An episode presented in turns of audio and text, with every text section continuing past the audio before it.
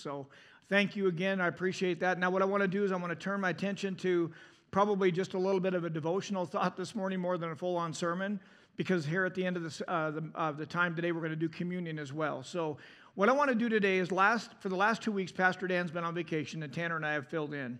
The very first week that I got the opportunity to speak and preach to you guys was we, we went into this idea of biblical assurance on how we know we know God, how we know we know Scripture, how we know we know the Lord, and that's found in First John. That was two weeks ago. I think Tanner titled that thing, that message, Biblical Assurance, okay? Last week, Tanner brought a great message in, basically out of the book of Romans, which is listen, for a young man to have the courage to preach out of the book of Romans, chapter 1, is pretty powerful. And that's the confidence that he also has being raised up by Pastor Dan in his church on to bring a message forth. But he brought this forth on how to glorify God and how to give thanks to him. So, what I want to do this morning is I want to take those two thoughts and I want to squish them together for just a second. How we have a biblical assurance that we can know we know God how we follow his commands, how we love one another. That's found in 1 John chapter 2. If you want to go read that, that'll kind of give you a little bit of an idea what that looks like. Last week with Romans 1, Tanner talked about this how to glorify God and give thanks to God because we know we know Him, we glorify Him and give thanks to Him. And when you bring those two together, those two thoughts together, this morning what I want to do is I want to kind of tie a bow, put a bow on this thing if I can, put it that way, of what this looks like now to have biblical assurance on what do we do with this. Okay, I know I know him. I want to honor him and I want to glorify him and give him thanks, but now how does this look living this out? How do we go forward in this? How do we have biblical assurance that what I'm doing in my life is the right thing to do before God? So, as John David said this morning, when I get to heaven, I don't have anything on my account that I've got to worry about with God because of the way I've been behaving on this side of heaven. Because I really believe we sang this morning, Thank you, Father, for giving us your Son, right? If we understand that and we really grab a hold of this opportunity and this idea of being saved from hell, Christ drinking the cup of wrath that was meant for me, that should change how we behave. Not to earn anything, but to glorify him exactly what tanner taught us about last week. So what i'd like you to do is briefly let's turn to 1 corinthians chapter 16 is where we're going to look at this morning. 1 corinthians chapter 16 and what i want to do this morning is similar to what i did with uh, the gospel or the uh, 1 john. I want to let paul tell us what he thinks we should be doing. The apostle paul's words i've been praying that god would help me echo that temperament echo those words echo that command that he gives us out of scripture to us this morning. So 1 Corinthians chapter 16 is where we'll be looking in just a minute. The apostle Paul wrote this book while he was in Ephesus. He was just finishing up his third year of ministry in the, in the city of Ephesus is when he wrote this. But I found this really interesting too. When you look at the apostle Paul's life, he was redeemed. He met Jesus on the road to Damascus somewhere around 34 AD. Then what he did in 49 AD is when he planted the church in Corinth. So I find it interesting time wise because we think sometimes it's like, well, that happened and then that happened. No, Paul met Jesus on the road to Damascus in 30, about 34 AD. He eventually works his way into, the, into Corinth and plants a church, what we call the Corinthian church, around 49 AD. And then he writes this letter back to them about 55 AD. So you watch all this progression as you're going through this, and it starts to help me, like we said last time I got to preach, understanding what the book is written for, who it's written to, when it's written, and it helps me understand kind of the context of which everything is written in Scripture that way. So, looking at all that, um, Ephesus and Corinth were both um, port cities, very, very much steeped in paganism. And I think Corinth really represents America well today if I can put it that way, because it was steeped in paganism. It was very wealthy, very popular, very impactful in the community and around the world at that time. But Paul received a report about the Corinthian church. He received a report from when he was in Ephesus about the Corinthian church, uh, how they're, they're struggling with some stuff and they're fighting with these, these different ideas about division in the church, sexual immorality, idolatry, doctrinal confusion. They even fought over who they were going to follow. It would be like this this morning. This part of the church over here says, I follow Pastor Dan. This part of the church here says, I follow Tanner. And you poor souls have got to follow me. That's really what the Corinthians were doing. They had Paul, they had Apollos, and they had Cephas, which we know as Peter. They had division within the church because they had different mindsets. Christ was not the center of what they did. They let all the political stuff out there, all the landscape, all the cultural stuff start to seep into the church. We can't do that. We've got to be about Christ's business and his business alone. Do all those things out there matter? Yes, in a sense. But in here, we can't bring all the different divisions out there and bring them into a church because that's what the church of Corinth was doing. And it was causing division within them. They were following different people, they were, they were celebrating sin. They even turned communion, which we'll be doing in just a few minutes, they turned that into a party. Can you imagine if we just had a party and we're drinking and getting drunk over communion this morning? Over what Jesus Christ has done for us through his body and his blood? That's what the Corinthian church was doing. That's what we see in this. So that's why Paul, he heard about this. That's why he wrote this letter to them. He wrote the letter to them, really getting them to understand that they need to be unified. We have to be unified as a church. We cannot be divided over the color of carpet or the chairs or the paint on the walls or whatever it might be. We have to be unified. And that's why Paul wrote this letter to them to set them straight, to discipline them a little bit, to chew them out some over the dumb things they were doing, and to, get them to understand we're unified in Christ. And we do that by encouraging one another in Christ by encouraging one another in the body. When you look across the room and you see someone struggling, you encourage them. So that's really what is going on within the book of Corinthians, the first Corinthians. What I'm going to look at this morning in chapter 16 is almost in a sense this. You're the Corinthian church for just a moment. And if I can just pretend that I'm the Apostle Paul for a minute, I'm going to give you a charge, as a general would give you a charge in battle. And he's saying these things to his church that he planted, who he loves. He's telling them this is the way you're supposed to behave. After the whole book of First Corinthians was written, he gets down to chapter 16. He starts talking about giving, and then all of a sudden he shifts. He starts talking about giving and how Apollos wasn't going to come at this time. And then there's a shift.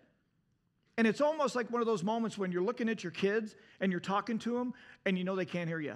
They're looking right at you, but they're not hearing anything you're saying. And I get the idea that Paul's like this. Out of everything I've told you, out of everything I said through this whole letter that I wrote you, here's what's most important. This is going to frame it in on what I want you to do with everything I've told you. Because sometimes we've all been to conferences or where there's motivational speakers and we see all this stuff in our life we're supposed to change, right? And you get home and you're just overwhelmed at what that might be. Paul does something that I heard taught a long time ago. When you do that, take 10%, start with 10% of what you need to change and work on that first, and then grow out from there. So, Paul's told the Corinthian church about all these different things they need to do differently for Christ. And then he brings it all the way back to this little bit in these five commands that he gives the Corinthian church. And I'm just going to use the commands as the points this morning, okay? But what he's telling them, these are a command from their general. This is what you do going forward. And I want you to hear in the Greek, these are all present tense commands. So, in other words, they're continuous. We're supposed to continue to do these things that Paul encourages the church with that we're going to talk about in the next few minutes. So 1 Corinthians chapter 16, verses 13 and 14 is what we'll look at this morning. And it says this. I, I got this out of the ESV, is what, what I'll be reading out of this morning. Be watchful. Now think, be the church. He's read all this letter about division, sexual immorality, idolatry, all the different doctrinal differences, and he gets it right down to the crux of this Be watchful, stand firm in the faith, act like men, be strong, and let all that you do be done in love. I should just be able to put a period at the end of that and we should be able to go home, but I'm a preacher and I get paid to do this, so you get to hear more this morning. I'm going to look at this. The first thing is this be watchful. Other versions will say be alert, be on your guard, watch. And remember, these are all present tense. Be watching, be guarding, be a defender of your faith. Be alert in what you do. Peter, I like how Peter does this because really we're supposed to be watchful against the enemy. We're supposed to be watchful against the supernatural foe that wants to steal, kill, and destroy your relationship in Christ if you know him. I want this message this morning, just let me pause real quick. Just this little bit that I'm going to share. If you're doing this, I want this to be an encouragement to you that you keep going. Don't give up. Don't grow weary in your well doing. If you're doing these things, keep going and remember you go by the power of the Holy Spirit and by the grace of God. And if you're sitting around and you're not doing much and you're thinking, man, I really need to start, start. Let God help you.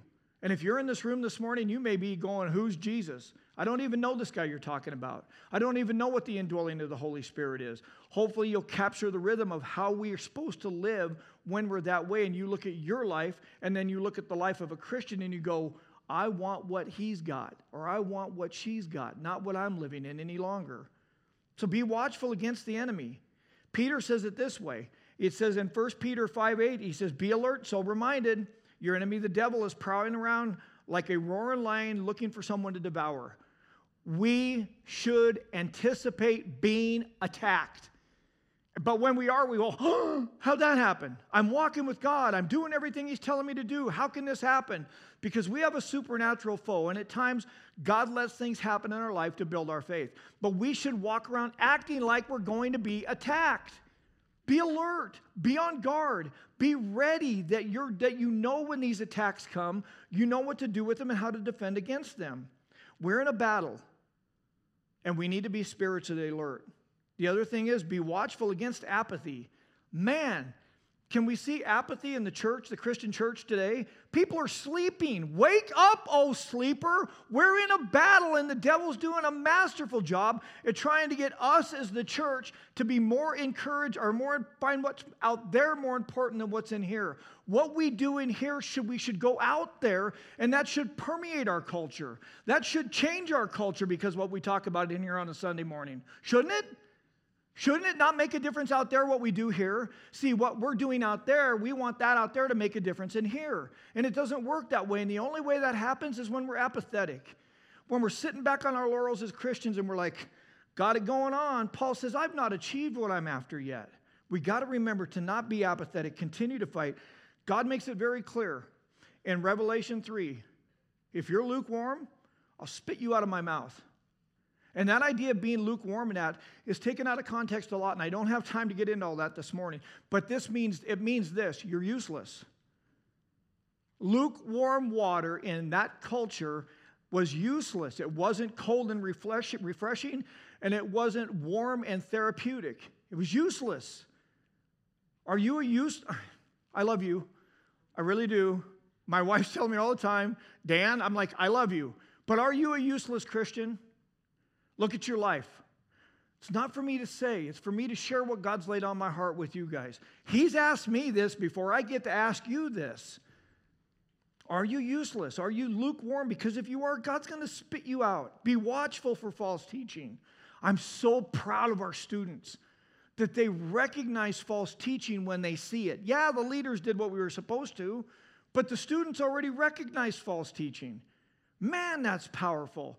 Paul taught the Corinthian church you don't need to be circumcised, it's about Christ and grace.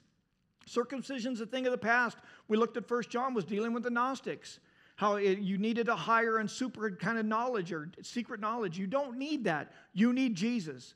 And we have the Holy Spirit to teach us all that we need to know. Be watchful in prayer. Devote yourselves. Colossians 4 2 says, devote yourself in prayer, being watchful and thankful being watchful and thankful in prayer on your knees. Jesus asked his disciples, Come and pray with me for one hour. He says, Watch and pray. He says, That you may not fall into temptation. The spirit is willing, but the flesh is weak. Be watchful for the Lord's return. Are you living like he's coming back? Because he came back right now, what would he would you go? Would he accept you, or would you hear the words, I didn't know you? Go away, depart from me. And be watchful of spiritual compromise. We cannot compromise where we're at. I would put it this way be vigilant and always remember that the enemy's at hand. He even told, it even says at the end of Luke when Jesus was tempted in the desert for 40 days and 40 nights, the devil left for a more opportune time. Until we get to heaven, we're going to deal with temptation. Don't flinch. I went out and did my uh, concealed carries, concealed carry class here a couple weekends ago. and I went out there, and there was a young lady. We were always kind of lined up next to each other during shooting. And this girl would, eh, she didn't understand her pistol that much, and the trainer was helping her, and she would pull the trigger, and nothing would happen. And she never flinched. I would pull the trigger and I'd be like, huh, if nothing happened. I'd flinch. I don't know about you guys, but I do that a lot. Don't flinch and don't take a break. Don't take a break. The second thing is this stand firm in your faith. The early church, like us, faced a lot of challenges in their spiritual walk. They were under attack all the time. They had paganism, they had false idolatry, they had all kinds of things in their culture that they were living in and were called out of that kept trying to drag them back. Sound familiar? We were once living in that. We're no longer living in that. Our hearts don't belong there anymore, but now we're called into here. But that drawback all the time because of our flesh, because of a carnal heart, that drawback all the time, that's what they were going through. 1 Peter 5 9, when you continue the thought that I just spoke about, it says, Resist him, standing firm in the faith, because you know that the family believers throughout the world is undergoing the same kind of suffering. When we suffer and we're tempted, we're not alone. We got brothers and sisters in Christ all in here and all around the world that are going through the same thing, which encourages me to stand firm in my faith. I got to stay there. So, what is faith? Faith is, according to Hebrews 11, verse 1, faith is the assurance of what we hope for and the certainty of what we do not see. Assurance and certainty. And here's what it is Paul explains this to the Corinthian church in chapter 15.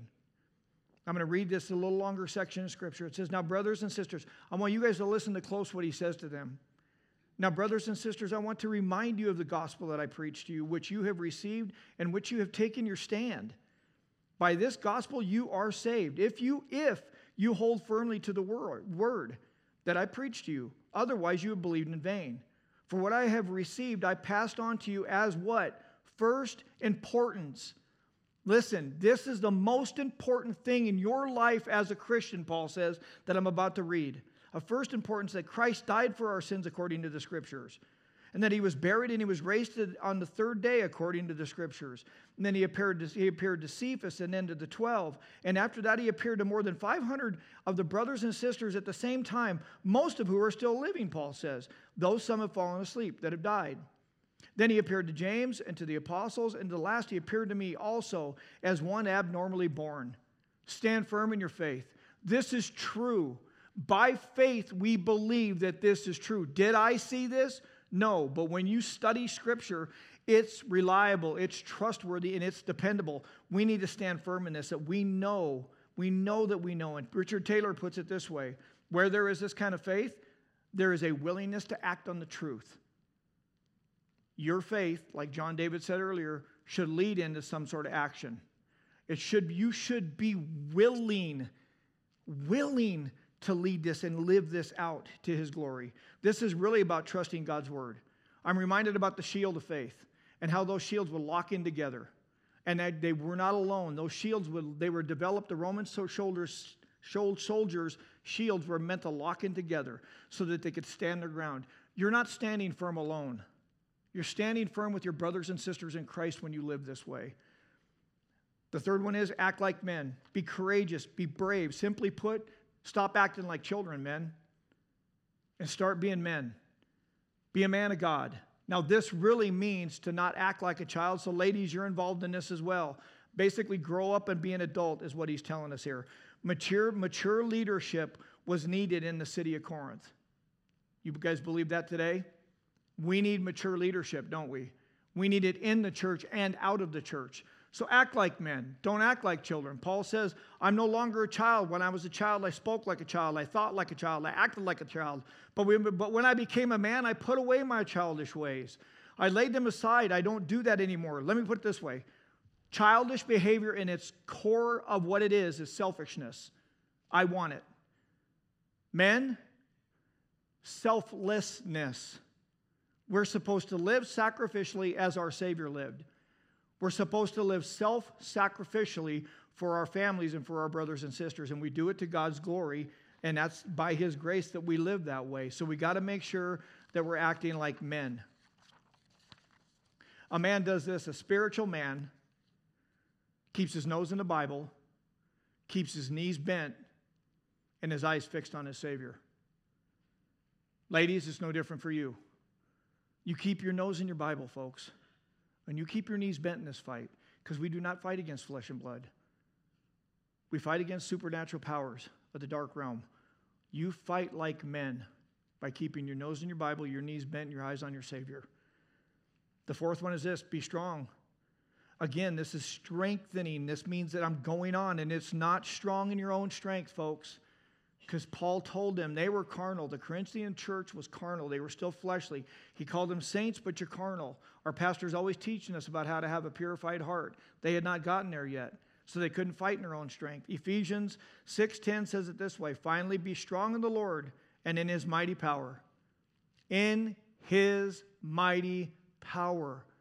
If you're saved by the blood of Jesus Christ, you have the Holy Spirit of God dwelling in you. Do you understand that? The same power that rose Jesus from the grave dwells in you. But you tell me you can't. If you're not doing it, it's because you don't want to. Stop trying to be strong in your own strength. Depend on God. It says in 1 Peter 5:10, and the God of all grace, who's called you to his eternal glory in Christ, after you've suffered a little while, will he himself restore you and make you strong, firm, and steadfast. God will do that for you if you let him, but we got to cooperate with him. Paul makes it clear that all these commands listed above are in the present tense. They're ongoing, they're continuous, but they must be balanced with love. And I want to close with this, and then we'll lean into communion here in just a moment. Paul says in verse 14, Let all that you do be done in love. Let all that you do be done in love. This is not Hallmark movie love, folks. This is a choice to do exactly like Julie talked about just a few minutes ago to love the Lord your God with all your heart, mind, soul, and strength. And then we love others as ourselves. The motivating factor behind all of this that Paul, talked about this morning is love. The motivating factor between, behind all of this is to love God first, love His word first, and then love our neighbors as ourselves. Because if we do that, God will help us to know how we're supposed to love our neighbors. That's the motivating factor. As we lean into communion this morning, I want to close with this. Beloved, I'm going to give you three scriptures out of, out of 1 John. Chapter 4, verse 7. Beloved, let us love one another because love is from God. And whoever loves has been born of God and knows God. Another one is this, 1 John, and this is 1 John 3:16. 1 John 3:16 says this, this is how we know what love is. You ready? You ever wonder what love is, fellas? Because listen, us guys struggle with this one a little bit. I don't even know what love is because I watch it on TV in the movies and they tell me it's supposed to be this emotional thing. No. Here's what love is Jesus Christ laid down his life for us. Don't tell me you can't. Jesus Christ laid down his love, his life for us. That's what love is. And we ought to lay down our lives for our brothers and sisters. That's love. That's agape love. That's making a choice to love. And the last verse is this 1 John 4 19. We love because he first loved us. So, in other words, young people, look at me. And I'm going to close with this. If you think you're in love, the one you're in love with better love God first. Because otherwise, they don't know what biblical love is. Does that make sense? If you're dating, you're in a relationship, and you ask yourself, well, I know he or she, they don't go to church, but I think they love God, and I think, no. If they don't love God first, they don't know what biblical love is. And if they don't know what biblical love is, you're going to run into the wall in your relationship. So, all of these things that the Apostle Paul commands them to do be watchful, stand firm in the faith, act like men, be strong, and let all that you do be done in love. That's the assurance of what we should be living our lives out like today. Does that make sense? Let's pray. Father in heaven, you're good. And I am very grateful, Lord, that you've given us the opportunity to look back over our shoulder into Scripture. There's something that was penned so long ago, but Lord, seems so just extremely relevant today. Help us not to take these words for granted. Help these words not to just roll off us like a duck, like water on a duck's back, but help us to absorb them into the core of our heart and allow your Holy Spirit to minister to us, to brand these things on our hearts so we know with assurance that we're walking the way you would have us walk. And we always do that by your grace and to your glory. And I pray that we always do it in love. In Jesus' name I pray. Amen.